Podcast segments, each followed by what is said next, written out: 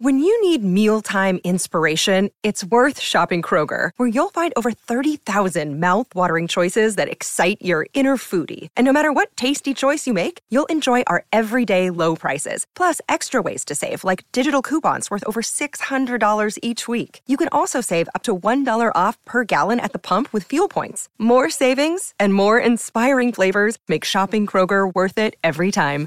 Kroger, fresh for everyone. Fuel restrictions apply.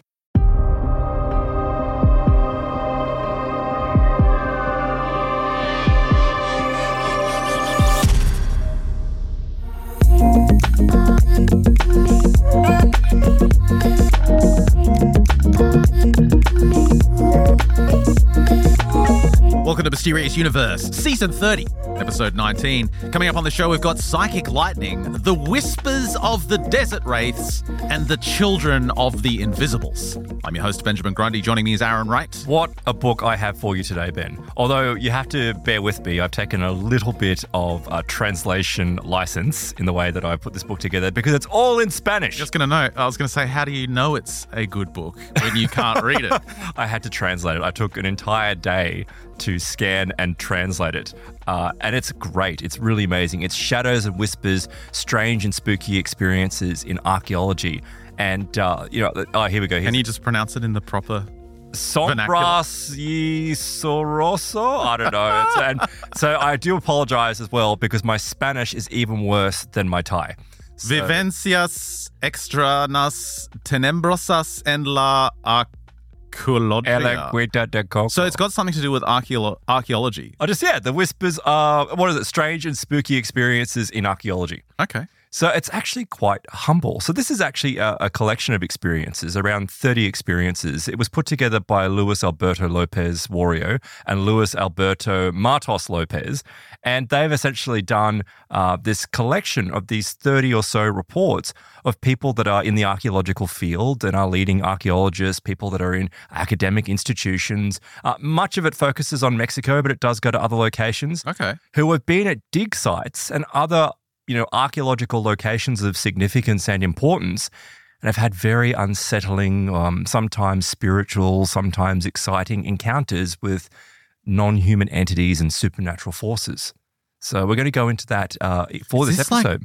Cursed tombs. yeah, and yeah, it's like treasure guardians, mummies. and- yeah, and capturing, uh, like accidentally picking up a spirit and bringing it home with you, kind of stuff. Um, like weird healing sessions where balls of light come out and scan you. Uh, you're going underneath the pyramid of the sun in Teotihuacan, and there's this strange tunnel underneath there that has all of this strange activity associated with it, and uh, people seeing strange entities and So it's like style things. Mexican Indiana Jones, basically. It really is. It, it really is. But uh, before we get into that, what have you got coming up? Uh, I saw that the long awaited follow up to 2019's American Cosmic has been released. Diana Oh. Walsh Pasulka's new book, Encounters Experiences with Non Human Intelligences. I picked up a copy and was just perusing through today. I was, I was pretty late to pick up a copy, it came out last week. But uh, so far, some pretty amazing stuff in there with an Australian twist as well. And In what sense? Like reporting on people's experiences from Australia? Well, if you remember from the previous book, she had a few pseudonyms from the people she was working with. yes, yeah. And one of them was Understandably as well. one of them was Tyler. And Tyler was a a, a NASA former NASA engineer who was also now like an entrepreneur, a scientist. Oh, this And- is the guy that got rich, right? Well, this was the guy that would lie down and, and get downloads from non-human intelligences. At least that's what he claimed, that he was receiving his inspiration, his sometimes his business decisions from these altered states of consciousness. And she wrote in, in the book about how he almost lived like a monk, like a very uh, strict, disciplined, uh, ascetic lifestyle you know, didn't watch TV, wasn't influenced by outside information, but really followed this rigorous um, practice of going into this meditative altered state and making this connection with something. So his identity it was eventually uh, exposed. He's uh, the NASA engineer Timothy Taylor, uh, who we've mentioned on previous shows as well. And there was also James was another one of these pseudonyms who was a molecular biologist who studied exotic metamaterials that possibly came from uh, Like crack sources. Yeah, non-human craft, and eventually that was uh, revealed to be Garry Nolan. And so she she's all she's often drawn this question about her work of how does she keep making contact with these people? That's a that- good that question. Did they seek her out? Well, that seem to be in these really high ranking inside circles, right? That have access to information that the rest of us could could not even dream of. And i i in fact, that that individual, that NASA engineer Tyler, remember in American Cosmic, he spoke of a hierarchy. And at the top of the hierarchy, this was like a cosmological view, but also his view of human society and our civilization. He saw God at the top, followed by the next rung down, uh, angels and non human entities. The next rung down from that was uh, intelligence agent, like people involved in the intelligence communities. And the people below that was us regular plebs, right? And then below that, you had animals. And this was his hierarchy of beings. And I remember the last time we spoke about that, it was always intriguing. Like, why would you place the people involved in intelligence communities above regular people? because they have access to that knowledge. Right. And so once again, she started to discover these people that are part of that rung that's above us everyday plebs. But why are they talking to her about it? Wouldn't they be under confidentiality agreements or you know, there be some type of you know law or act preventing them from revealing this information? well, one of them she was friends with for years. right. Okay. And this is yeah. one of the stories I'll tell you coming up in the Plus extension. She was friends with this woman for years. This was before she wrote about UFOs. Their kids used to go on play dates together. And on one of these play dates, I think she said they were out picking strawberries or something. And Diana said she was taking photos of the kids. And this friend of hers said, um, gee, I wish I had photos of myself when I was a kid. And Diana looked at her and said, what, why don't you have photos of yourself when you were a kid? And she said, oh, my parents never took photos. They couldn't. And so, of course, she asks, Why what do you mean? they? Why Yeah. could did they not know how to operate a camera? Why couldn't they take photos? And no eventually, index fingers she reveals that they weren't allowed to take photos of the kids. because they were part of an intelligence agency. And, and ultimately, she reveals, well, my father was a member of the secret space program.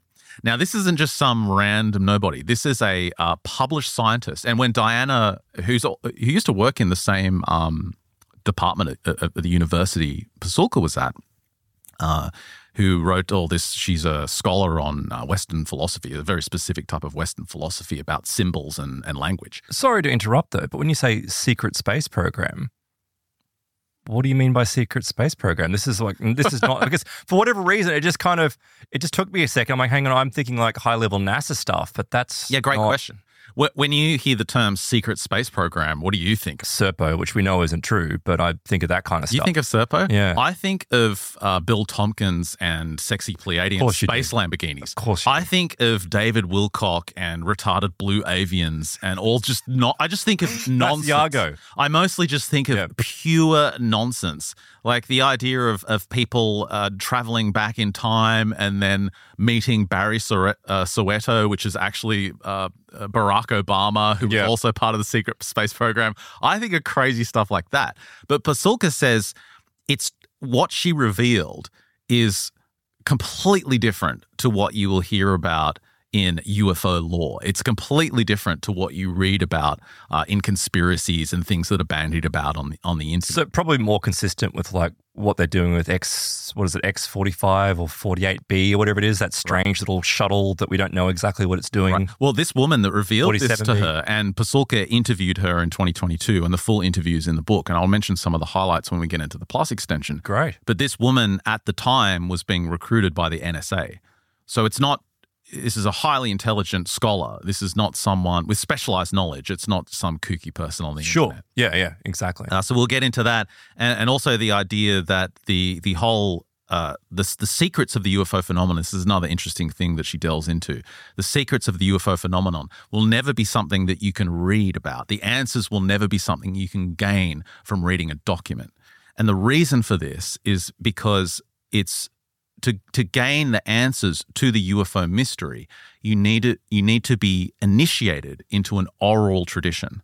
And it's the oral tradition that we'll mention in the plus extension coming up. How odd. It's it's really interesting. How and of, odd. of course we had high expectations for her work because she's a really, you know, great thinker with this stuff. Yeah. Uh, and there's some really interesting ideas about how UFO information is actually shared between those that that have real knowledge. And Well, I guess you're not going to write it down because if you write it down, it can be hacked, it can be breached, it can be, you know, spread about. well, there's a term that's quite well known. Apparently, it's called pencils up. Oh, I've never heard of that. And pencils up means whenever you're discussing, like whenever you're having a discussion, it, it means none of this is to be written down. And the majority of the information is pencils up. It's, it's just oral, it's all orally transmitted. Interesting. So you're never going to get this secret document. You're never going to get a stack of papers that reveal the answers. You have to be initiated into people that carry the oral tradition. Isn't it fascinating though in a way because it becomes much like uh, some of the ideas that have been put out there about oral traditions that much like in a uh, I guess a, a tulpic fashion although it's not a tulpa but the the oral tradition itself becomes its own entity living amongst Oh, the, yeah. the culture of the people That's so it's like the culture of the you know of the well the culture of the secrecy and the people in the know kind of feed the energy of that story Mm. which moves through them Well, it's interesting on that note. Pasulka actually links it back to Socrates and Plato really because Socrates was very much against the technology of writing, and didn't- Interesting. yeah, didn't want to see it uh, become a part of civilization. And Plato wrote about this as well, essentially outlining how when you learn through writ- the written word, it's it's different to know. It's different to gnosis, right? And they, they were talking about gnosis in that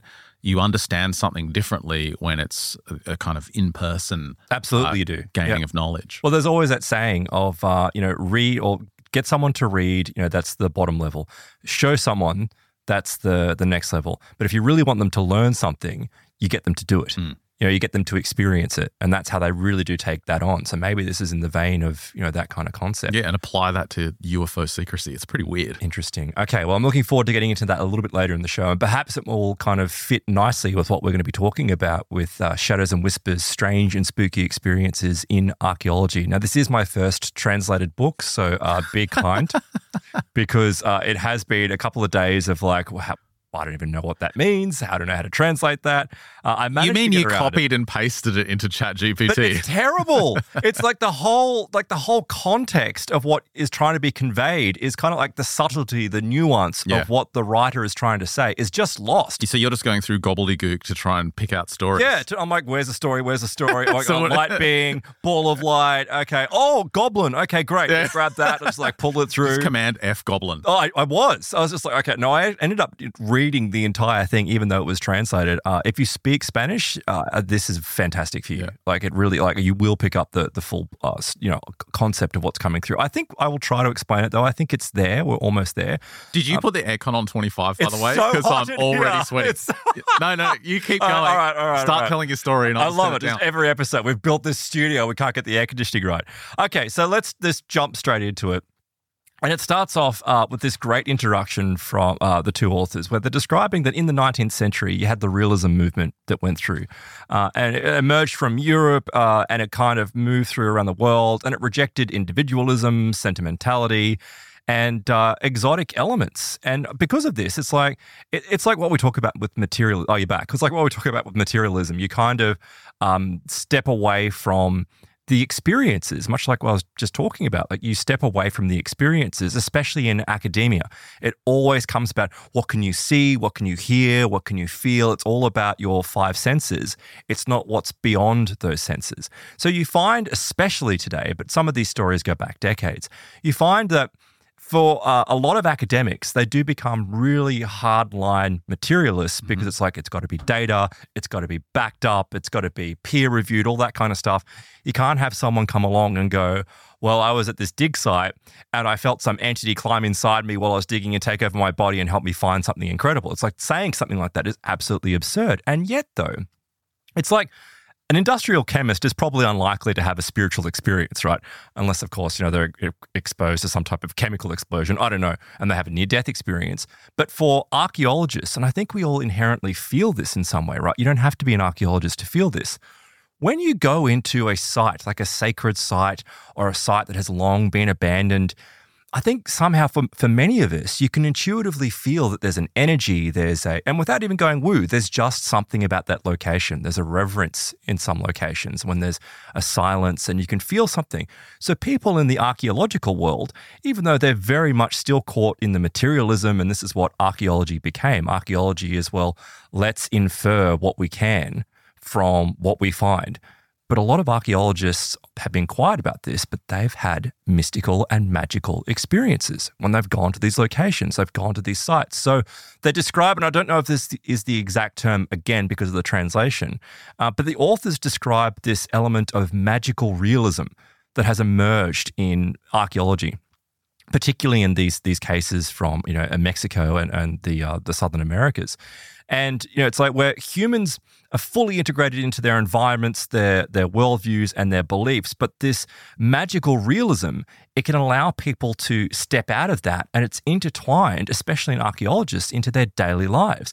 So they're kind of stuck between a rock and a hard place of trying to find, well, I've gone to this site and something really strange has happened, but there's no way I can document that. Right. You know, or I can document it, but I have to do it in a way that's like, oh, well, I've picked up this bone and, you know, this bone perhaps has come from this, whereas, you know, we find out later on that they've somehow either downloaded that information Really? or they've had, that's not described in this book, but this is the sorts of experiences Yeah. that we're going with. I mean, that's right? what Pasulka talks about quite a lot in American Cosmic and this book is is scientists that gain information through paranormal ways, Yeah. but never reveal it. Never reveal it. Uh, There's one example that woman I was telling you about who claimed her father was part of this uh, secret group said that throughout her her high school and, and school uh, college schooling, she always found it difficult to explain how she got answers, especially in mathematics. She would always know the answer, but Never show it working. how how to show the working was very frustrating for her because the answer was just something that went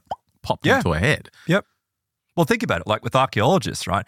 You're down in the earth. Like you're down on your hands and knees. You're not sitting in a lab somewhere, you- or you, sometimes you are, but you're not up writing papers like other academics. You know, you're actually there on the ground. And so what's happening? You're touching stuff. And even though, yes, that's a sense, beyond that is the idea of psychometry. Like you're picking up the energies that are around you. Uh, and, you know, one particular kind of theme that popped up before I get into some of these stories was that it's fascinating. It's like a new take on the stone tape theory. Of course, you know what the idea of stone tape theory is that a certain location will absorb, uh, you know, the energies that are around it. So you and I having this conversation right now, Ben, perhaps it will be absorbed into this wall over here, uh, and will replay sometime in the future in some weird, you know, ghost-like event. Uh, but normally, it's associated with more uh, intense emotional kind of events. But in a couple of these stories, it's uh, particularly it applies to archaeology, right? Because archaeologists are not only going into extremely old sites, they're also going into sites that are a couple of hundred years old, or they're going into more modern buildings that have been, you know, renovated previously. And so they start peeling back the stucco and the layers of paint and that kind of stuff. And there's some paranormal researchers that have approached these archaeologists and they're like, Are you experiencing paranormal phenomena?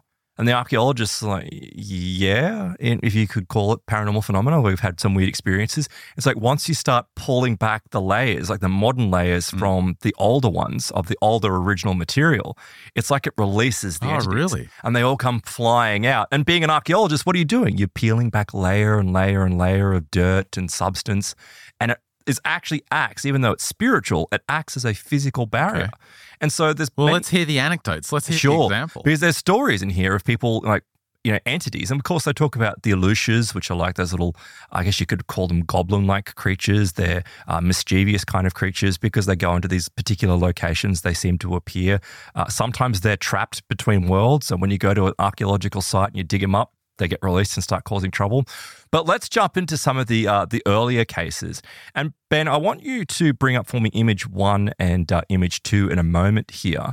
Uh, this was quite an intriguing little story. So this relates to, and I can't believe it, it's the first story as well, and I haven't, I've accidentally deleted his name. oh, good. Here we go. story. Jose. No, it's not Jose. Let me bring- It's uh, Francisco Galvan, right? He's a archaeologist from the National School of Anthropology and History. Uh, and I, I like his opening kind of story because uh, he says, I dreamt it. He has this dream. And in the dream, and this is what happens to a number of archaeologists in this in this book as well, their experiences.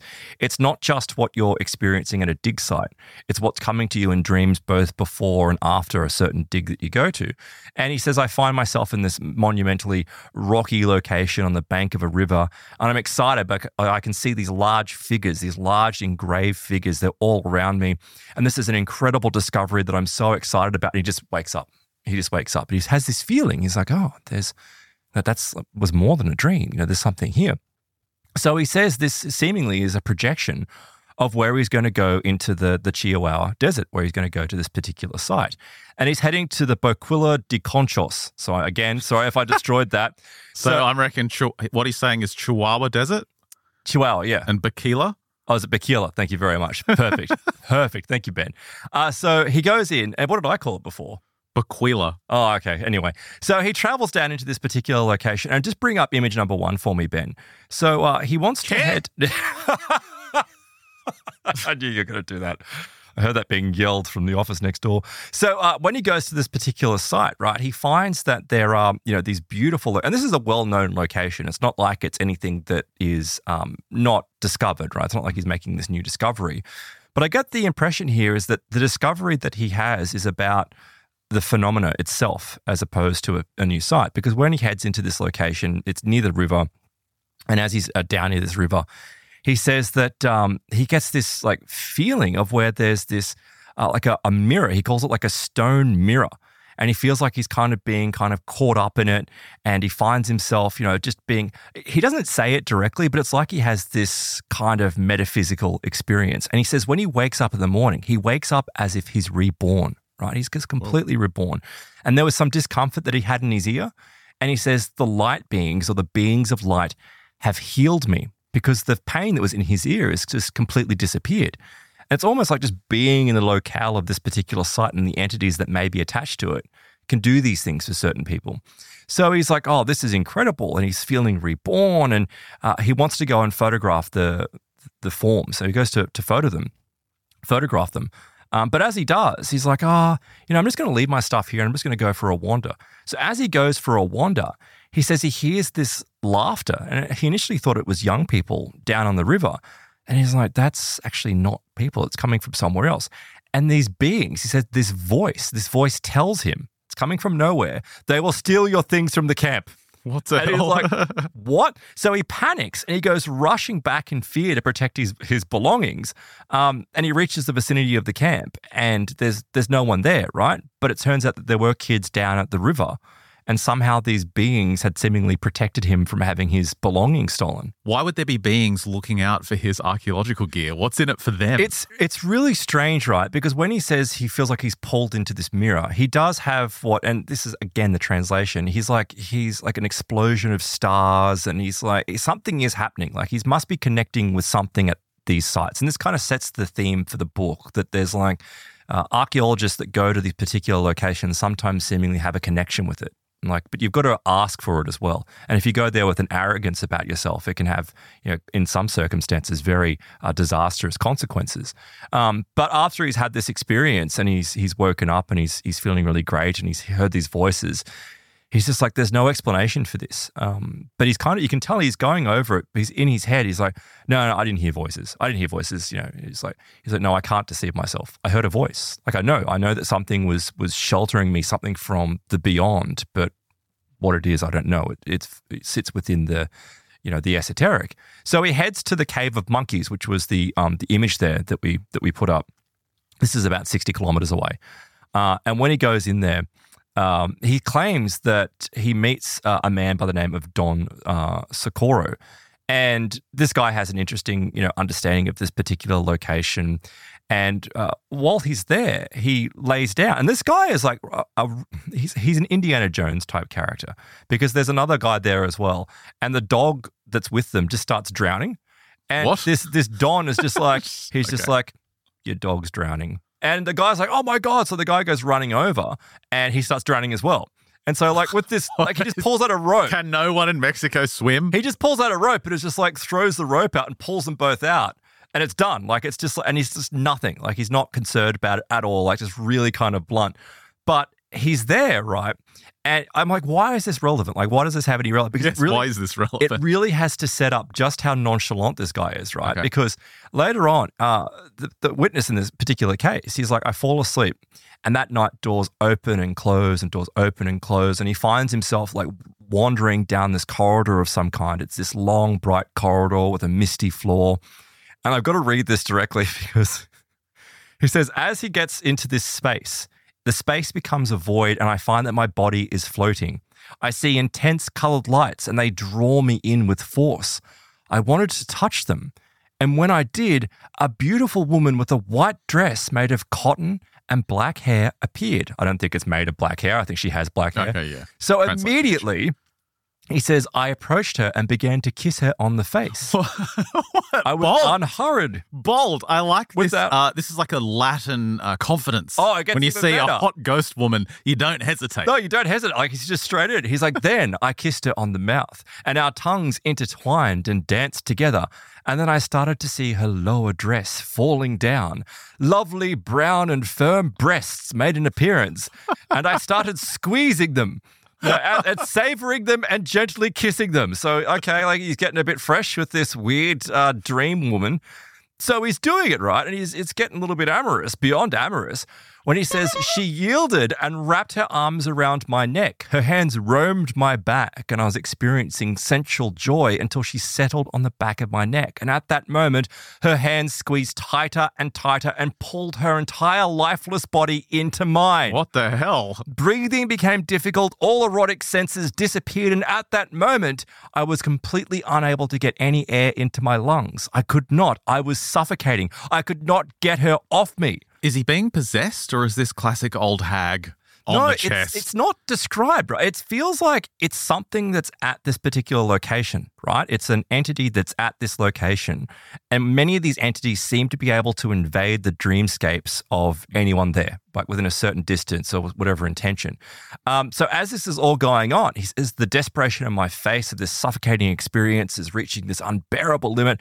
And I'm telling myself, I don't want to die this way. I don't want to suffocate on a pair of breasts. And then he says, right, her I can think of worse ways to go. her sparse, not this way, her sparse beard scratched my face and her boozy breath made me What? des- dizzy and provoked a repulsion No, that no, no. translated into nausea. Her sparse beard. Yeah, her sparse beard, right? So what is going on? it's not a 60 year old Italian woman. It's like some something else. Are you sure the story's not talking about his beard? No, no, no. Her beard and boozy breath is making him sick to the point of vomiting. I still couldn't inhale or exhale, nor could I open my eyes. And he starts screaming like he thinks this is it. I'm Is done. Is this a Mexican ghost tranny? So some, yes. So some hand, seemingly in this space, kind of reaches in and grabs him and pulls him, and he's awake. Like he's he's suddenly awake, and it's this you know this Don next to him, and he's like, like oh, what's wrong? What's wrong, archaeologist? Are you okay? And he's like, yeah, oh, yeah, oh. And you know, after you've had a bad dream and you kind of calm down, you think, oh, how silly that is. You know, Yeah, it's yeah. fine. So he goes back to sleep, and nothing else happens. But in the morning, uh, Don Socorro was preparing coffee and he's like, Good morning. And it's like this kind of like look about him. And he's like, Oh, you had an episode of El Muerto last night.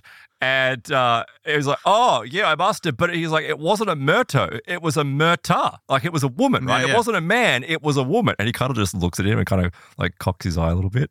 And he's like, Uh uh it was a Muerto. And he's like, "Ooh," like I see out of, out of um, Ace Ventura. Yeah, yeah. he's like Dry reaching. so, he- hang on, this is the opening story of this book. This is one of the earliest stories in the book, and that's why I'm like, I'm in this. I'm going to keep on go. going. I've got to go. uh, and it was. It said it was a man dressed as a woman, and you fell for it, right? And he's like, what the? uh, hang on a second. This is a like a dream invading ghost. cross-dressing, dream invading ghost. Wouldn't? Don't ghosts have the ability to just shapeshift? What, what, there's so much I don't understand about this. Like, kissing his tits. what what is going on? Why would you shapeshift to the point where you look like a woman, but then reveal that? Okay, so the what the what the I'm so moral what the moral of this story apparently is is that when he um ha- like he keeps on talking to him and he's like you fell for it and he says I decided not to reply like I'm not going to reply to him but I was left with this unpleasant sensation and it stayed with me for days. And in fact, writing about this has had me, you know, made me have to relive it again. It was such an unpleasant experience. What's the El Muerto image you've got here? So this is essentially what the there's like folkloric stories about this guy, and apparently he, um, you know, is uh, an evil kind of figure, like the Hat Man that mm. shows up and attacks people. But even though this particular story is is quite horrible uh, for him, he also uh, says that, look, I actually realized I learned something from this. I learned to protect myself before entering any spaces that do not belong to me and to ask permission from the living and dead uh, entities. Intuition tells you whether you should enter or not, and this should be done without questioning it, especially from an egocentric perspective, because that's kind of where he was, right? Uh, this is a really, and this is why I think this is so early in the book. Uh, and I like this. There's this humbling about you know being an archaeologist and so many archaeologists being like no no no like we already have the history we already know what's already happened and just walking into these sites. Uh, but no it's like you've got to be careful about this arrogance. Mm. so then later on bring up image number three ben. Uh, so this is uh, i think this is uh, is it is it chippy totec chipe totec so xipe so i think that's a chi. So chipe totec so um, this this particular entity uh, he claims that uh, what he had gone because he was a ph- photographer, like he focused on archaeological photography. He had gone to uh, this particular location, and uh, I think it was in the Sierra Norte de Puebla. And he said he was quite impulsive and had excessive pride and arrogance about, you know, certain locations. That was the archaeologist in me. And it was this morning, and he goes out to this particular site, and it's filled with all these figures, much like his dream in a way. He doesn't say directly that it's like the dream, but he finds this site with these these figures. It's early January, and all of this sediment that was over uh, this particular like ruin, mm. he says it's all been kind of pulled away and, and, moved away. And he says it was a mask. Like this mask appears with closed eyes, as if it seemed like the, the eyelids were sewn shut. And immediately I identified it as Chippy Totec. And uh, he says he starts photographing it. He's like just taking photographs of it. And this is really strange. And I don't know if it's the because of the translation, but he says the entity, when he took that image, right, that we like it's a flash and all of a sudden it's like everything sucked up and the image penetrated into his brain like struck him into his brain. And he said once it was inside it was in my dreams. The entity had completely trapped me. It had overcome me. It wouldn't let me sleep. It governed him every day. It ruled him and it reduced him to a wreck. Now he says he received death threats and now i don't know if that was from the entity that was inside him in his head or other people. Uh, it apparently invented an affair with an indigenous woman. What? Um, he said there was an intense sexual force that was controlling me and I couldn't stop it. More death threats. He would get images like flashes of candles upon his coffin and these things, you know, threatening to attack him. More entities. You know, he was engulfed in a whirlwind of, fe- uh, of uh, fear. And he's like, what's going to become of me? Like, I'm just, mm. and the guy became a mess. Like, this doesn't, you know, really portray it uh, just how terrible it, it seemingly was because he just says at the end, I just wanted to be caught and devoured. Nothing else mattered anymore. I was locked in a labyrinth of darkness and I couldn't get out. Now, he says that finally, when he started talking to other people about it, they came forward and did prayers for him and were able to, when they learned of his misfortune, and were able to get him out of this. And he said, I finally saw the light, the calm being of my spirit return to me. And when that happened, the bad taste that was in my mouth also began to fade. So it was causing like a physical effect as all. But it sounds like what had happened was he photographed this site without asking for permission. And it allowed the entity that was protecting this site to get inside him. Right. Right. So later on, he speaks to um, you know other people that are, are knowledgeable about this particular entity and this particular site. And uh, one of his friends says to him, Look, you went through something extremely spiritually intense, like extremely so, um, and gives him a book so he can try and kind of remedy what had happened to him. But he says it was quite clear what had occurred. And this uh, entity actually was instructing him, giving him teachings, much like what had happened with the other entity. But that was to understand that these spaces don't belong to us, they belong to them. And it's necessary, once again, to request permission from the, the location to be able to get access to that particular location. And it's funny because in you know many of these reports, the way that you can request permission is quite intriguing. Sometimes it's like you could just walk into a site and just say, "Hey, you know, please forgive us for any mistakes we make," and you, know, you try to not, and you shouldn't anyway. Like you shouldn't desecrate or you know mess up a site. Um, or you can do things like give food and alcohol and right. you know do these weird kind of things. Um, But then you've got the, uh, actually, we'll, we'll skip forward from the shaman. I'll come back to the shaman. Bring up image number four for me, please, Ben. This is the ghost of the Church of the Capuchins.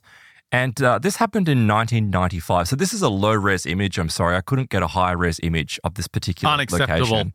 Um, but this is a, uh, a project that was conducted for about a period of 10 years of, of restoration. Um, and there was something very strange that occurred here. So this was Josefina uh, Guerrero, who was the archaeologist again at the National Institute of Anthropology and History. Uh, and from 1995, she was working in this site and doing restoration work um, and putting up scaffolding, not directly herself, but you know, doing all this kind of stuff, right? But when she was at this particular old church, she claims that um, it had been a tough year for her. So she was already she was in a psychic kind of state, or just uh, not disturbed, but there's pressure there, and so she didn't hesitate to accept this invitation to go and meet up with this man by the name of Eduardo, um, who was the director of this restoration project. So she goes down there and she goes into this particular site, and it's spectacular. Like it's a really uh, great opportunity to go into this this temple, the Capuchinas Temple, and um, this was built between 1680 and 1738, and it still preserves most of its architecture that's intact. But it has been, you know, affected by fire, much like many of these locations. They're affected by fire over the years. The facade has kind of broken down a little bit. Um, the bell tower, you know, it, as you can see from the image, it's it's run down quite a lot. But I'll link to it if you're not watching the video. I'll link to it so you can see it in the show notes. Um, but when she goes into this site, um, you know, she describes how, you know, she'd get up and do her work in the morning and everything was good until one day uh, Eduardo came to her and uh, there's like this altarpiece and he says, "Oh, can you can you draw this for me? Can you draw it to scale? Because that's what she would do for her, you know, uh, archaeology work. She'd do drawings and sketches." And she's like, "Oh, you know, this is going to be really hard, but yeah, I can I can do this for you. I would love to do that." And so she accepts, and uh, she starts drawing this altarpiece. Now, around the same time, there's other workers that are there. So you don't just have the, you know, the academic team. You've also got laborers and workers and people working really hard to, you know, perform all these duties there. And she said that they were acting a little bit odd. She said people would go outside to smoke and they would kind of form these little cliques and little circles. And she's like, they were kind of, they were keeping silent and tolerating me. But she kind of wondered if she was annoying them. She's like, am I annoying them? Like, why aren't they, why aren't they talking to me? Why aren't they, you know, having any interactions with me? Until finally she confronted one of them and they said, look, look, it's not you, but if we tell you, you won't understand. She's like, oh, come on, you know, you can tell me. And he's like, no, no, no, no. So she says, you know, the days passed and They seriously didn't tell her. They Imagine didn't tell saying her. that to someone. I know. Well, it was just like, no, Sorry, you no, won't understand. Sorry, you won't understand. Um, but as she's there, she said that uh, you know strange things started happening inside. She said there was this young man uh, with fair skin and light eyes. He suddenly goes through this emotional change. Like he just takes this these few steps back and he starts extending his right arm and he's pointing at the wall with his index fingers. Did you see it? Did you see it? Now, she says neither the architect nor myself knew anything that he was talking about, but he was talking in this agitated tone. His name was Joel, she eventually finds out. And he's like, This person, this person passed right in front of I just saw him walk in front of us and he walked into the wall. Like he walked through the wall. And she's like, Come on, you know, this is ridiculous. You know, this is this isn't happening. And other people though started acting weird as soon as this event took place, right? And this guy's new. So it seems like everyone else, uh, and this is what is already inferred, right? That they know that there's some type of haunting or weird activity that's taking place, but she isn't isn't seeing it. And this new guy comes along and he kind of you know introduces her to it in a roundabout way. So um, eventually she manages to to pin down Eduardo and, and other people, and she's like, "You have to tell me what's going on. I don't know what that was, but you need to tell me." I'm like, "Okay, fine. Look, when we first arrived here, there was all of these inexplicable and fascinating experiences that were taking place. You know, there were individuals that we would interrupt and they would pass through us or they were walking through. But each and every one of us experienced this strange kind of effect where at night while we were asleep, we would feel someone touch us or something touch us, and a heat would invade our bodies and travel through it. And it'd be like a warmth passing up through our bodies, over our face, into our shoulders, then back down to our feet. And as soon as we felt this warmth, when we would wake up, we'd throw our blankets off to see if there was someone there, and there'd never be anyone there. But immediately afterwards, there'd be some type of apparition or an entity that would kind of appear. And she's like, "Oh, this is this is incredible! Like, you know, it must be haunted. Like, there must be something going on here." And uh, they're like, oh, yeah, okay. And they kind of leave it, right? They just kind of leave it. And yet this, this activity continues over and over and over again until you have um, Alfredo. So Alfredo, who really wasn't a believer in any of this kind of stuff, uh, he was sleeping in one of the offices, kind of because it's got these offices that are attached to it. And he wakes up in the middle of the night to find, you know, one of these entities directly in the room with him. Like it's it's obvious that this place is completely and absolutely haunted, like it's infested. But this ties in with what I was saying a little bit earlier in the show. That's like once they've started to remove the layers of this location, it's allowed all the entities to start Right. spewing forth. So it's not like one of the really old sites. It's a relatively new, it's only a couple of hundred years old. But it's because of their restoration work, it's agitating all the spirits and they're all coming loose. So um, this kind of stuff just goes on for, for days and days and days and days uh, to the point where essentially they have to leave. Like they have to get out of there. We have to, to get away from there. Um, and what happens is there's this guy uh, who utilizes a deep meditation, right? And in utilizing the deep meditation, he seemingly connects with something, right? He connects with the entities that are at this site, and essentially he's a like a Spanish ghost whisperer, because once he does it, um, everything disappears, like everything dissipates.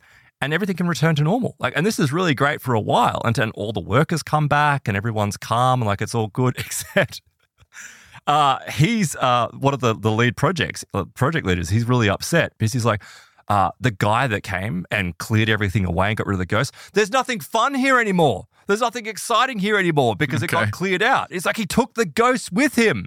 And he did. It's like he took the ghost with him. So it's kind of like he acted as this this ghost whisperer uh, for this particular site. But that's like a, a more modern kind of report that sits in this book. And there are heaps of those kinds of reports. You've got like the the Palace of Cortés, and in fact, um, I think you've got it. I don't know which number it is there, Ben, but the Palace of Cortés is this old mansion essentially. Yeah. So if you look at this site, uh, this is a really spectacular location as well. Looks like a fort. It doesn't look Yeah, it's uh, like a fort, like a It's- mansion at all. Looks yeah, like a military fort. it's been used, you know, for a whole heap of reasons, but this is the psychic lightning guy, right? Because uh, there's one particular man who's who's connected to this entire site. So this particular uh, anecdote was described by. Uh, let me just bring it up here, so because it's a very long Let's go. story. Let's go with the name. No, Jesus Torres uh, Peralta. Not bad. So he is also a professor researcher at the National Institute of Anthropology and History. So many of them coming from this particular location. Um, but he describes that when he was at this particular site, and you know, with with this book, you know, there's a lot of people that are that are brought in. Um, actually, no, I messed that one up. I got the wrong person. No, I got the wrong person. oh, that's terrible. Dude, no one cares about the name. Oh, okay. Well, look, it's it's all in the Just tell book. us the Like, it's all in the book. Uh, but this is the actual paranormal investigation site, right? So this is where um, one of the people that's been involved in it, right? He's in, somehow involved with the archaeological team, and uh, he previously has been struck by lightning, right? And when he's struck by lightning, he's fine, like he's okay. But it brings about this term, which is called the graniceros. What's that? So the graniceros, uh, people that are struck by lightning and survive, are considered uh, to have the ability to possess perceptions and heightened sensitivity that normal people cannot see or feel. Didn't you just do a segment on this a few weeks ago? Yeah, along those lines, right? But this is an actual term that's believed. So when they bring this guy in for this, you know, particular location for this Palace of Cortés, he comes in and uh, he's just like, oh, um, there's something really weird about that wall there because they're looking at this large wall and there's uh, what appears to be like a fireplace, this very large fireplace that's there. And as they're wandering around, they can they know that this place was modified. They said the building has been modified. Uh, this particular room that they were in, it had been split into a dining room and a kitchen, and this fireplace was moved. And you know, there's something going on between you know 1629 and all this kind of stuff. Like not really that important, um, but it has this big you know um, standing in history. Right, it's been used for a whole range of different things. Uh, and up until recently, I believe, like the 1800s, it was used for small businesses and warehousing and storage and that kind of stuff. And uh, but there's always been this history, like this weird history of things that were that were going on. Um, but you've got this man by the name of Theo, and Theo is know, prepare like repairing this crack that's in this kind of in the wall, and it's right near the fireplace. As he does, and he's repairing it and doing what he does, um, this little object falls out, and he's like, "Oh, what what the hell's that?" And he opens up the object, and he's like, "Oh, it's like a cross. It's like this like charcoal black cross." And he said, Oh, that's kind of strange. But as soon as that is released, it's like it unleashes just this weird phenomenon that's going on. What was there something placed in the wall to protect the property Maybe. or Well, something? it, I get the impression that it's like a um, like a talisman. yeah, like it's some type of like a- appeasing talisman or some type of protective amulet or something like that. Um, but when that's in there, right? So he goes to the leader of this project. This is uh, Don George, and Don George. yeah, Theo's like uh, he's like trembling and, and petrified. Don And George. Don George is like, up. Oh. "What's what's wrong with?" No, he doesn't know what's up. He's like, "What's wrong with you? What's going on?"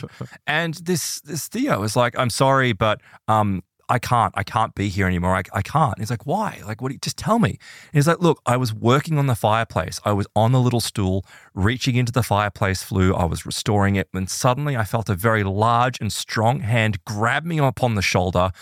Pulled me, lifted me up, and slammed me against the floor. My mason's trowel was uh, thrown from my hand, uh, and then a shadow emerged from the fireplace and came towards me and went through me. He says, when this shadow went through him, it was like the worst feeling that he'd ever had. It was this horrible sense that came through. And he says, I'm not going back. There's just no way I'm going back. So he's like, okay, I get it. You know, like that's very silly, but fine. You know, you don't have to go back. Now, the excavation team had heard about what had happened, and straight away they're just like, this has been happening to us. Like we've seen entities. Um, there was two workers from a distant village that had previously fled, and uh, they'd been sleeping in there. They'd been sleeping in one of the rooms because they couldn't afford to, to just travel back and forward every single day. And they're like they woke up in the middle of the night to find this entity kind of manif- in this black cloak manifesting before them. Uh, other workers had said that these these beings are around in the offices and in the other parts of the building. And like really the feeling that everyone was having is that this was like a horrible kind of vibration was now permeating out through this building like this very old building after this talisman has been removed right? So word gets around i don't know how it works but word gets around where this um paranormal investigative team kind of you know hears that there's strange happenings and goings on at this particular site so it just so happens that they have a permit. I don't know. Again, I don't know how you have a permit to enter an archaeological site to perform exorcisms or paranormal investigations, but apparently they did. And so the project leader in this case is like, "Well, you got a permit, so you can you can come in." So they do. So they they bring in though these um, really sensitive microphones.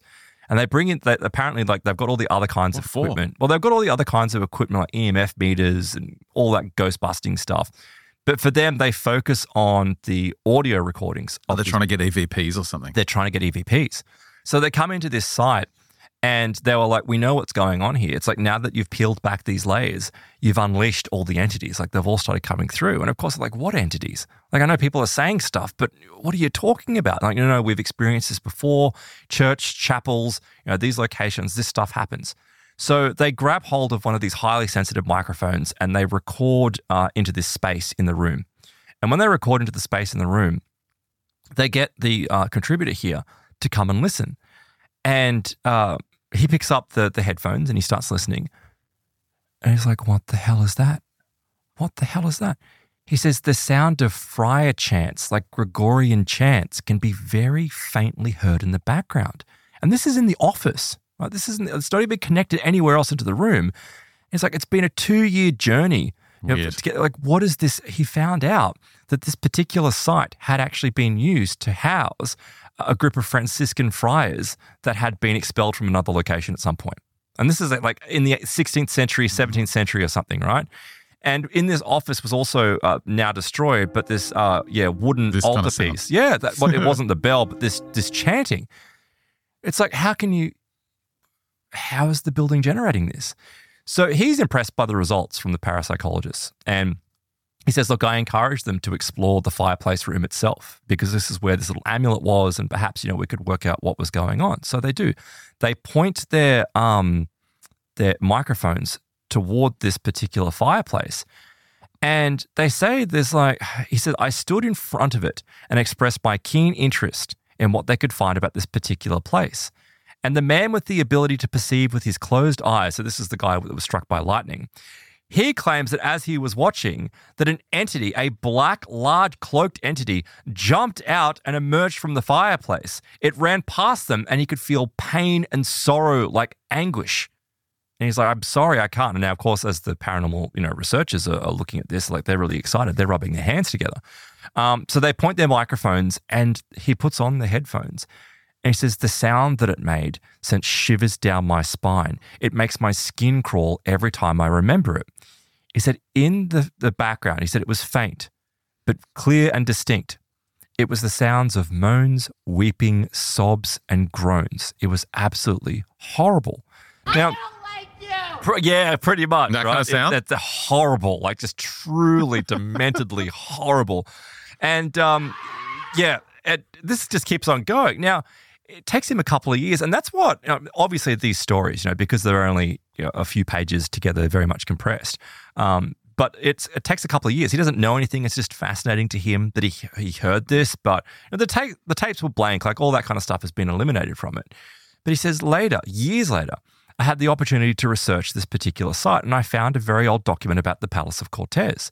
And during that, I discovered that in colonial times, this mansion had actually been the headquarters of the Holy Office of the Inquisition. And that Oh, very room, the fireplace room, had been adopted for interrogation and torture. The Black Cross, we later on found out, had been used during the same era for exorcisms. So it's like it was. It was an exorcist's um, cross that was used essentially as a, as a talisman. So, you know, terrifying kind of stuff. Never ever renovate. That's the moral of this entire yeah, book. Yeah. So then, though, we come to the stories of the underworld, and there's two stories that come from beneath the pyramid of the sun. Now, I've got two images here for you, Ben, that I want you to actually three images that I want you to bring up. Um, I'm going to make this kind of a little bit shorter. Uh, th- these stories, um, they're totally separate. Like they're, they're isolated stories, but it's just fascinating that it relates to exactly the same location in Teotihuacan. And we're only recently talking about, you know, Teotihuacan, which was that incredible city, you know, for the time, 125,000 people back. And that last episode we did with 536 or 535, when, you know, the world was enveloped with darkness because of potentially a volcano erupting. Um, this is one of these uh, locations where you have this pyramid of the sun. Now, in 1971, underneath the pyramid of the sun, they found a tunnel, this strange tunnel. Now, this tunnel is roughly, uh, I believe, uh, seven to eight meters deep below ground. It's under, you know, thousands of tons of volcanic rock, if not more. Uh, and it was also, I think it was like 105 or 106 meters long, something like that. And these archaeologists don't entirely know what it was used for.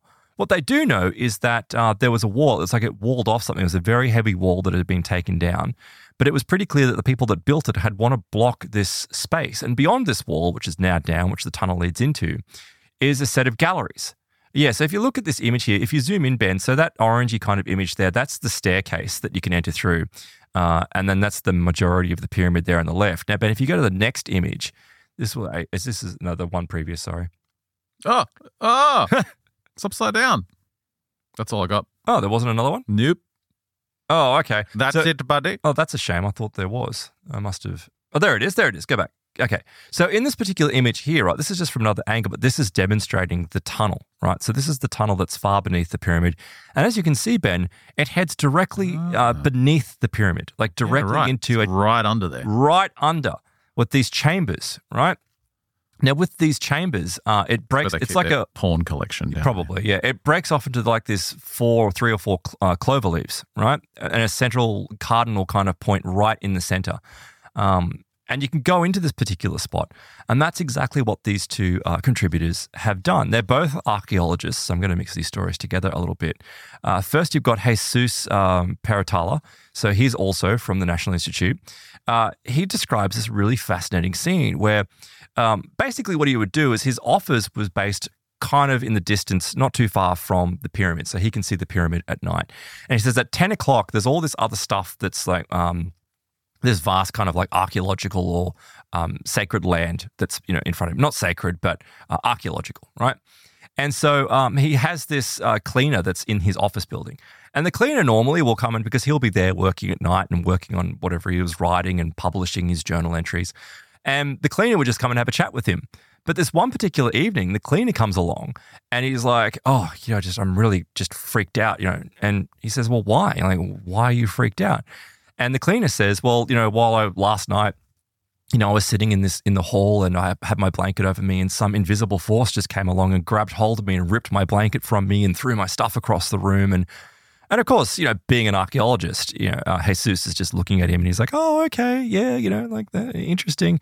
And like, where did this ghost come from? What is, he's like, oh, Totally skeptical, right? yeah, yeah, totally skeptical. He's like, oh, uh, yeah, it in the painting. And he like, it's like, it's in the painting, right? and he's like, oh, okay. And he just keeps on yada, yada, yada, yada, yada going, right? And he's like, oh, look at his watch. He says, I, I have to get going because if it closes like at 10 o'clock, Mm. I can't cross through this particular location. And so the guy keeps on going. He's like, I've got to go. I've got to run.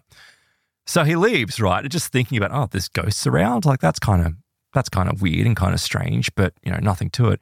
Except as he's wandering across this particular location, which is right on top of the pyramid, he says this woman appears in his peripheral vision. And this woman is stalking him. Like not an actual person. It's some type of like ghostly entity. Because she's got long black hair, she's in this white cotton gown. Is it a woman though? well, I'm pretty skeptical at this that is a point. good question. You can That's- never tell. Well, but I'm not sure, right? I'm not so sure, right? Um, but as this woman is kind of pursuing him, uh, he stops because he's freaked out and she stops. It's like the Bigfoot stories, you know, where these things kind of you stop and it stops. And so it stops and then he keeps on and he just finally makes a run for it. Like he makes his run for it and he's like, oh my God, like I, like what was that? Like, it feels like it was a ghostly entity of some kind. But the night goes, uh, but the problem is, is that he goes up into his room, and his room is like on the second or third floor. Like there's no way that someone could reach up to it. And he's like, whatever was following him was now at the window and was tapping on the window. Great. And he's like tapping on the window. And he actually writes that he was so terrified that he pulled the blanket over his head and he was, you know, just freaked out, pardon me, by what was going on. And then the night, the day comes, right? The night ends and the day comes. And it's like, that's weird. Like, it's just, but not connected to anything. There's like no connection with it whatsoever. Until, of course, uh, he finds out that he has a group of students that come along. And these group of students are, you know, fascinated by the Pyramid of the Sun and they ask if they can go into the, the tunnels. And these tunnels are not for the general public. Like, this is something for people that have got, you know, uh, important, you know, academic motivations as opposed to mere curiosity.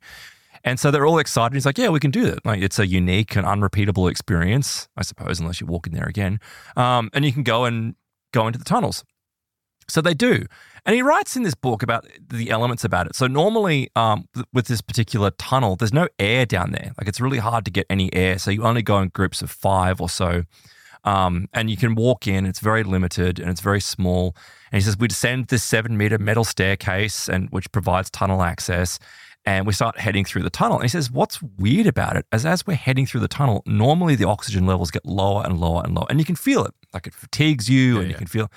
And he's like, no, it's like I can breathe really well. We can all breathe really well. Is that just a hallucination and Well, they're really dying? Maybe, yeah, maybe. But he's like, this is kind of weird. So he keeps on on moving through, and it's a complete darkness except for the beams that were coming from their torches. And they get into this this particular area, which has been previously closed off, and um, there's like water dripping through the stone duct, and it's all very kind of um, already has a supernatural feel to it. But he gets his students to perform this task, and it's very simple. He says, "Look, just close your eyes, sit and meditate." Uh, and just go with whatever you're guided by, like inside your mind. So your thoughts, and, and not implying entities or anything else like that, right? And they open their eyes, and people are like, oh my God, they can see auras above people's heads, like each and every. And he's like, well, and it's funny how he treats it. Like it feels like he treats this as being like, that happens every time. And it's like, it's not a big deal for him. And it must be the effect. And now he starts saying, look, you know, I was very academic and eloquent, explaining to them that this is some kind of optical effect retained by the visual memory of the brain. I'm like, mate, you're in this sacred location. It's got some weird geometry in it. And people are seeing, you know, lights above people's heads after this. Maybe there's more to it. But I think he comes to that kind of idea later on because there's this woman sitting next to him. She's freaked out. Like she's completely freaked out. He's like, oh, maybe you'd like to share your experience. He's like, what's wrong? And she's got these wide eyes, like these really wide eyes. And he- said that her look was like a obsidian knife, like cutting into him. And it's almost like she's possessed by something. And she's like, he's here. He's here. And she's and he's like, what, what are you talking about? She says, I have by my side at this very moment a young man who is not of this time. He's whispering in a language that I don't understand, but he's trying to talk to you. And she's like, he he says, I'm, you know, this hardened unbeliever. Like this, I can't believe what my ears are hearing. And he's like, "Oh, you're being silly." She's like, "No, no, he wants to talk to you." Who is this woman? She's just part just of the Just a random student, right? It's Okay. just part of the group. But she's tried to have this experience, and the entity inside this is now trying to get through to him. So um, he dismisses it, right? He just dismisses it and says, "Okay, you know, like, okay, that's that's really great." But he's still there's something going on because he's got this shiver in his body. From well, it. you need to converse with the entity because they can tell you where to dig. Yeah, where right. to find stuff. Exactly. so he doesn't think too much of it until Jesus later on he he leaves. Right, he takes the five of them out, and he gets the second group to come through. Now the second group comes through, and he repeats the whole experience, right? And he repeats it with the you know these other kids or these other students, and this time the young man to his right, once again in the north gallery, facing a certain way. Repeats exactly the same thing that the woman had said. The guy was back and he was like trying to get this other guy to get his attention. And he's like asking, and he's like, what? He's like, look, I don't know. He's not from this era. He's speaking in a strange language. I can't even get it. I don't know what it is, but something is trying to connect with us. And this was happening beneath this great pyramid. So the idea is here is that whether it was directly targeting Jesus or just the the actual function of this pyramid Mm. was to provide access and communication to otherworldly or interdimensional beings. And it's now long been lost. Our understanding of that is gone. And yet you have an archaeologist that goes down there, you know, very up until this point, hardline, hard nosed skeptic, and having these repeated experiences where they didn't talk to each other. The two students didn't talk to each Is other. Is that what they're suggesting in the book? That's the actual function of the No, the it doesn't building? go into that because it's just an anecdote. Okay. These, the, all these stories, they feel like they're things that you would never see published in a journal. And indeed, like when I went looking Sure, for of them, course. I couldn't find. It's like there's nothing. Like there's none of it whatsoever. But it is good that they've wanted to put their names forward, you know, to describe what's going on. But then you have the second experience, and I can go, look, it's cool. You know, it's a tunnel. We've heard some of the stories about you know what's happened underneath the pyramids in Egypt. You know, even Crowley was in one of them at one point. You know, there's all strange stuff going on. Uh, if you recall, there was that great book by. Um, was it the? I can't remember if it was the. Who's the guy that wrote the? Um, Uh, the Oh, here 1996 classic, The Cube. No, not the 1996 classic, The Cube. But I'll go back to the. I'll come back to it in a moment. Anyway, Uh, Robert De Niro. it wasn't Robert De Niro. So anyway, I'll come back to it. The point is, right, is that there's a multitude of people that have had uh, experience in these pyramid locations, and the impression is, you know, the suggestion is, is that well, they act as like accumulators for psychic energy or communication with otherworldly beings. Who really knows what's going on? Um, but in this particular experience, so I'll come down here and I'll bring up. So this is uh, Lewis Cruz. He's also uh, an archaeologist, obviously, from the National School. And uh, he describes this very intriguing story where essentially a group of students contact him and he's got access. Like he's one of the gatekeepers to have access to this particular, you know, temple, this pyramid of the sun. And they say to him, look, um, we've got a friend and we'd like to take him down into the, uh, the galleries of the temple. And he's like, um, why? Like, why would you? Why would you need to do that? Like, you're just showing. No, he's paralyzed, and we think we can perform a ritual down there. Oh my save him." gosh. Right. Okay. And he's like, I'm interested. Like, he's interested, right? So he's like, okay, fine. Yep. If you want to do that, how many people are you taking? And it's like, oh, it's not many, but, you know, we'll, we'll take him down there. So a fully uh, quadriplegic guy, they carry him down this six or seven meter spiral metal staircase. Didn't you tell this story on the Plus show? No, I just, I just, this is what I, I Wasn't there another story of someone who had a. No, I hinted at it. Oh, okay. This is the story that I hinted at, Well, right? we already know what was- happens. Well, he was scanned, right? because what happens is, is he goes down and they, they all go down to this tunnel and it's very difficult to access. They try very hard, as I explained in the previous story, you know, uh, and it doesn't say anything about the air or anything that was, it was bad, but they get this guy and they lay him down uh, facing the west exit. They put a camera in front of him. They begin recording. They turn off their flashlights and they proceed to chant. They're doing this weird chant and it was incomprehensible, like completely incomprehensible. And it was darkness. He couldn't see anything. But as this chanting's happening, this sense of time is lost. And he's like, I think we're in the cave for about two hours, like two hours. Pardon me, that this was taking place. Um, at the end of the chants, they turn on the lamps and they all stand up, except for the quadriplegic, obviously.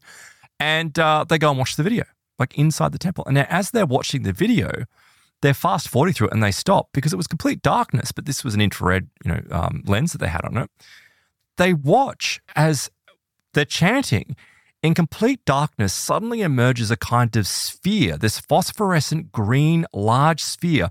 It descended from the very top and came down through the chamber, through the gallery, and entered into the head of the paraplegic man or the quadriplegic man on the floor. the sphere then starts illuminating the lateral part of his body and spinning around, illuminating inside with some type of weird phosphorescent green X ray, spinning in grey tones, uh, so green and grey tones in and out of his body. Now they're reeling from the shock. Like they're just shocked.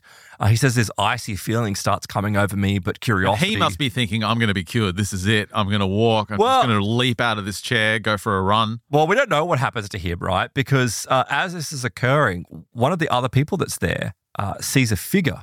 Right, this figure suddenly materializes. Not in the video. This figure just materializes. Now, I don't know because of the translation if they can all see it, if only one can see it. But one of the guys there, he goes, "It's the Guardian. He's here."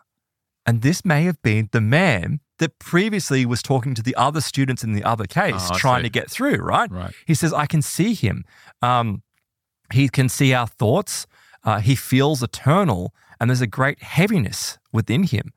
Uh, and he's just like looking, and he kind of describes this out of era kind of figure, right? It's the guardian. It's the guardian of this this gallery that they're witnessing. And um, he's like, I have to get out of here. Like, they, and they do. They all leave. They all exit the tunnel. Uh, drag the the guy, guy out in his wheelchair? You know, push his wheelchair back up. You know, six or seven meters. So he's not. So a green ball enters into his head, Mhm. moves through his body. and that's it. Like nothing happens. Nothing. Nothing. He doesn't get out of his chair. No, nothing, right? And this is uh, Lewis, of course. Is just like, what the hell just happened? Like, yeah. What, did just happen? What is going on? So he says that uh, he first of all asks about the the guardian. He's like, what the hell did the guardian look like? And it's like, oh yeah, he was tall, bronze skin, uh, feathered headdress, uh, his arms crossed at chest height. Uh, yeah, I mean, he was just just hanging around in the site. He's like, uh, okay, that's interesting. Um, but then everything kind of goes quiet. He says he finds out, you know, a little bit later on. I don't know how much time passes, but eventually he gets in contact with this group and he asks about the fate of their quadriplegic companion. You know, he, he's excited. He's like, well, maybe the spiritual entities had uh, fixed him. And they go, well, no, actually. Um, one of our other friends who can talk to the spirits, uh, they established communication with these entities, like with this this feathered being that was down there. He's like, no, no, no, we can't take away his paraplegia or quadriplegia because that's his destiny.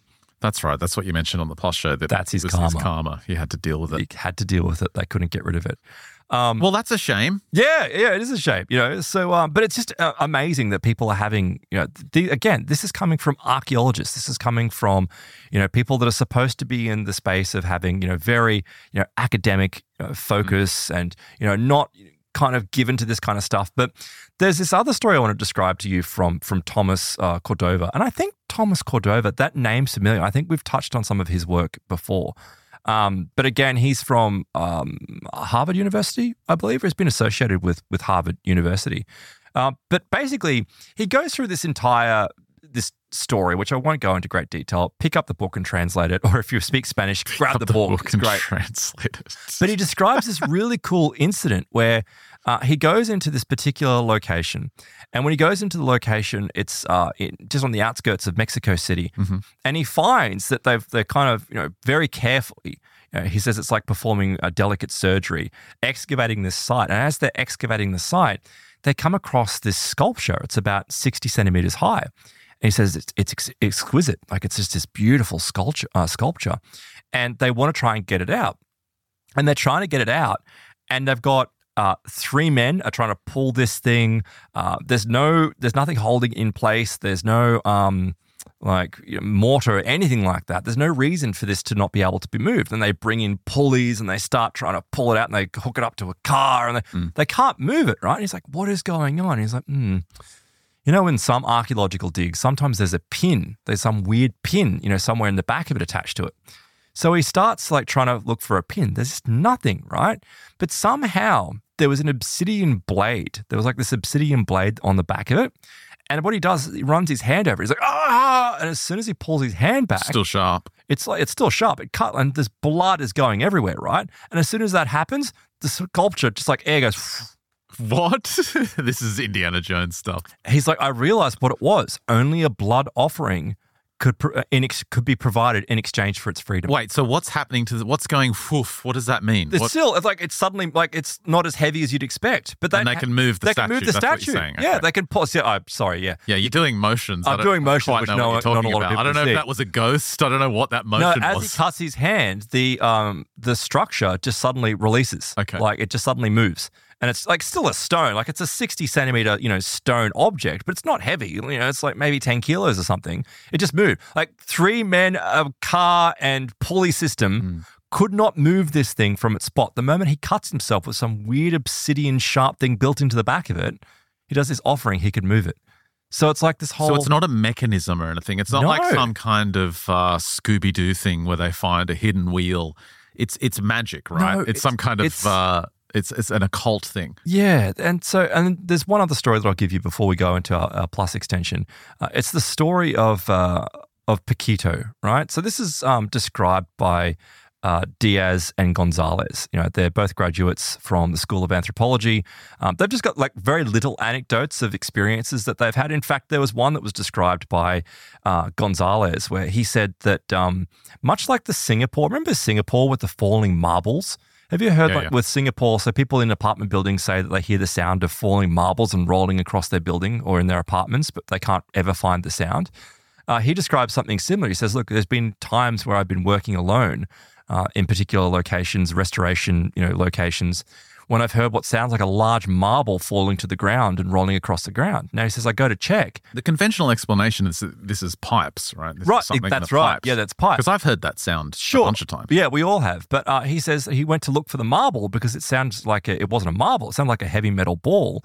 He said in the spot where the marble had fallen, you can see that the tile has been smashed, Oh, but there's no marble anywhere. And he says then uh, after the tile was replaced, once again I heard the marble and the tile was smashed. so it's like this weird kind of poltergeist-like kind of experience. But then, uh, and this comes up in a number of these cases, and I might do one in the plus extension just before we get into it. Um, but there's this one particular story where I think um, it's Diaz. She goes into a, a particular site. It was during the the pandemic, so it was difficult to move around. She finally gets approval to be able to go to one of these sites, and uh, she heads into this particular location in this this old building. And when she's in the building, she says like, "Oh, it's very peaceful, but there's a, a skeleton there, right? That's been discovered. It's being worked on, and because of the pandemic, it's been ignored for a long period of time." So she's like, she finally gets to work with it and she starts removing the dirt and the, the layers from it. And, you know, she has a great day at work and then she comes home. Now, when she goes home, uh, she's sitting watching television with her with her uh, sister. She goes to the bathroom and when she comes back, her sister is freaked out, like really freaked out. She's like, what, what's wrong? What the hell's wrong with you? And she's like, uh, a boy about 15 years old.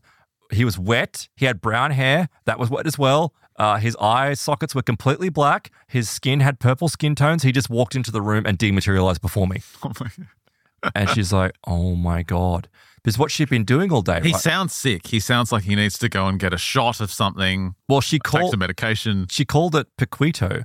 Uh, but basically, when she was performing the restoration or the you know the fixing of this um, skeleton, you know, or the maintenance of this skeleton, uh, she worked out, or they worked out, that it possibly was a 12 to 15 year old boy that had fallen in the river, uh, had been of ill health, so that's why he would have had purple skin.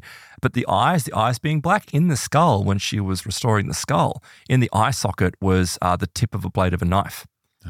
And so that's possibly how he had died. And it was like she believes that this was some type of restless spirit that had come home with her from the skeleton. And that's something else that comes up a lot. And I will describe, you know, one of those stories in, in pl- the plus extension coming up where people bring these things home. You know, they go to sites. Um, you know, there was a really great example of a guy that was uh, um, diving. And when he was diving, um, he'd gone into you know one of these spectacular holes, like these these deep caves that are full of of water, uh, and they're all through the Yucatan, like they're really spectacular. And he'd gone down, and there must have been some, um, you know, importance to this particular site because he dives down and he gets stuck. Like he sees his friends start to struggle because there's something wrong with his uh, his vest. Kind of inflates. It just suddenly inflates for no reason. So he's struggling. He's up against a wall because he can't surface. He's trying to get him out, and he pulls it, and he gets to the surface, and he brings this guy up. When all of a sudden, um, they're trying to bring him up, and they're trying to back this this truck that they've got with him on a rope, and they can't bring him up because there's just so much weight on him. And it even seems like he's being pulled down. Right? Is there something going on? Um, and apparently, we find out later on for people that are familiar spiritually with the site, this particular site where he'd been diving was known to be infested with Aluxes, which are those little goblin type creatures, right? And these Aluxes, 10 or 12 of them had latched onto him as he was coming up. Ah. Now, no one could see it, Yeah, sure. but they could see the effect of the weight upon him of where they could not pull him out. And somehow these, I Did he know, get out? Did he drown? yeah, somehow he managed to get pulled out. And I think because they said a prayer or something, or paid respects to the site, something like that. Throw a They gold coin in. Yeah, and they all just disappeared, and he was able to be pulled out. And this is the kind of thing that's repeated, you know, uh, many of these times of these people being, um, you know, affected by these invisible entities and forces. So truly, uh, a difficult book if you don't speak English. But uh, sorry, sorry, speak English. If you don't speak Spanish, uh, so translate. But it truly is fascinating. Like if you've got the time to sit and go through it, and it's uh, it really is an incredible story of. It demonstrates that there is far more to the world than the material. Far more. Yeah, it's interesting that it's uh, you know it's modern academics. Really, I mean, this is this Yeah. is an academic field. Yeah. uh, and it is their real names. It is their It's real their real names. It's not pseudonyms. That, it's their real names. It's their How real would you stories. know though? Well, that's a good question. Yeah, that's. But then again, I guess you could look these people up to see, you know, if they're at these institutions and, and these universities. I did. None of them exist. They, of course, they do. of course, they do. Um, but yeah, I mean, it's just like some of the stories in here. I mean, many of them, though, uh, I find to be fascinating in the sense that um, animals can see them, right? There was a woman that was working on this one particular site, and as she went into the site, everything was fine, right? There's just monkeys around and it was fine. She goes into the site, spends all day at the site, and all of a sudden, all these things like attached to her, but she doesn't know. But she starts feeling fatigued and she mm. feels uncomfortable. So she starts wandering back. And as she wanders back, all the monkeys go ape shit. Like they just go absolutely nuts. Like unlike, and they're staring at her and they're f- freaked out and they're aggressive. And she's like, what the hell? And she goes back into her camp. And it's funny, I don't know if the word cook is a way to describe like a, either a spiritual person or if they're I don't know what it is, but every in many of these stories, they get back to their base camp and the cook is like, Yeah, um, you've got entities attached to you. You caught them at the site over there, and we had to do an offering now How to get rid of them. The cook. so the cook like does alcohol, uh, does like all it must little- be a translation issue. I think it's a translation issue. But then again, maybe it's just the laborers, or maybe it's just the people that are familiar with these. Mm. And that's exactly what happened. He performs this ritual. All the things went away that she picked up at the site. As soon as she walked past the monkeys again, they're all back to normal. Well, we're going to shift gear in the Plus extension coming up. We're going to look at Diana Pasulka's new book, Encounters Experiences with Non Human Intelligences, the long awaited follow up from her 2019 classic American Cosmic. There's some really intriguing stories coming up. As I said, there's an Australian twist as well. And uh, we're going to talk about this idea that the UFO secrecy, those that hold knowledge, they don't write it down. They pass it on orally. It's like an oral initiation in the style of uh, Western mystics going back to Socrates, Plato, and Pythagoras. There's a kind of uh, Gnostic implication that people are initiated into this knowledge. And again, from uh, her previous book, she spoke about this scientist named Tyler, who we know his identity now. But again, he spoke about this hierarchy. And the hierarchy right above us, there are these individuals in that are associated with intelligence agencies, not necessarily the agencies themselves, but are associated with that world and are perhaps part of uh, secret groups, unacknowledged groups, unacknowledged programs uh, that seem to be part of this oral initiation in regards to UFOs. So we'll talk about that after the break on our Plus extension. If you want to sign up, head to mysteriousuniverse.org forward slash plus. All the details are there. You get access to the big extensions we do on these shows every single Friday. And of course, Plus members get entirely exclusive shows every single Tuesday as well. You're getting more than double the content when you sign up for Plus. Plus members also get uh, access to a higher quality MP3 version of the show, so you're getting a higher sound quality. You also get a totally ad free version of the show as well. And if you sign up for our MU Max tier, you get access to our massive back catalogue going back 16 plus years of show. So sign up today, mysteriousuniverse.org forward slash plus. That's a wrap for this free edition of the show. Thanks for listening. If you're on Plus, stick around for the great stuff after the break. For everyone else, we'll catch you next week.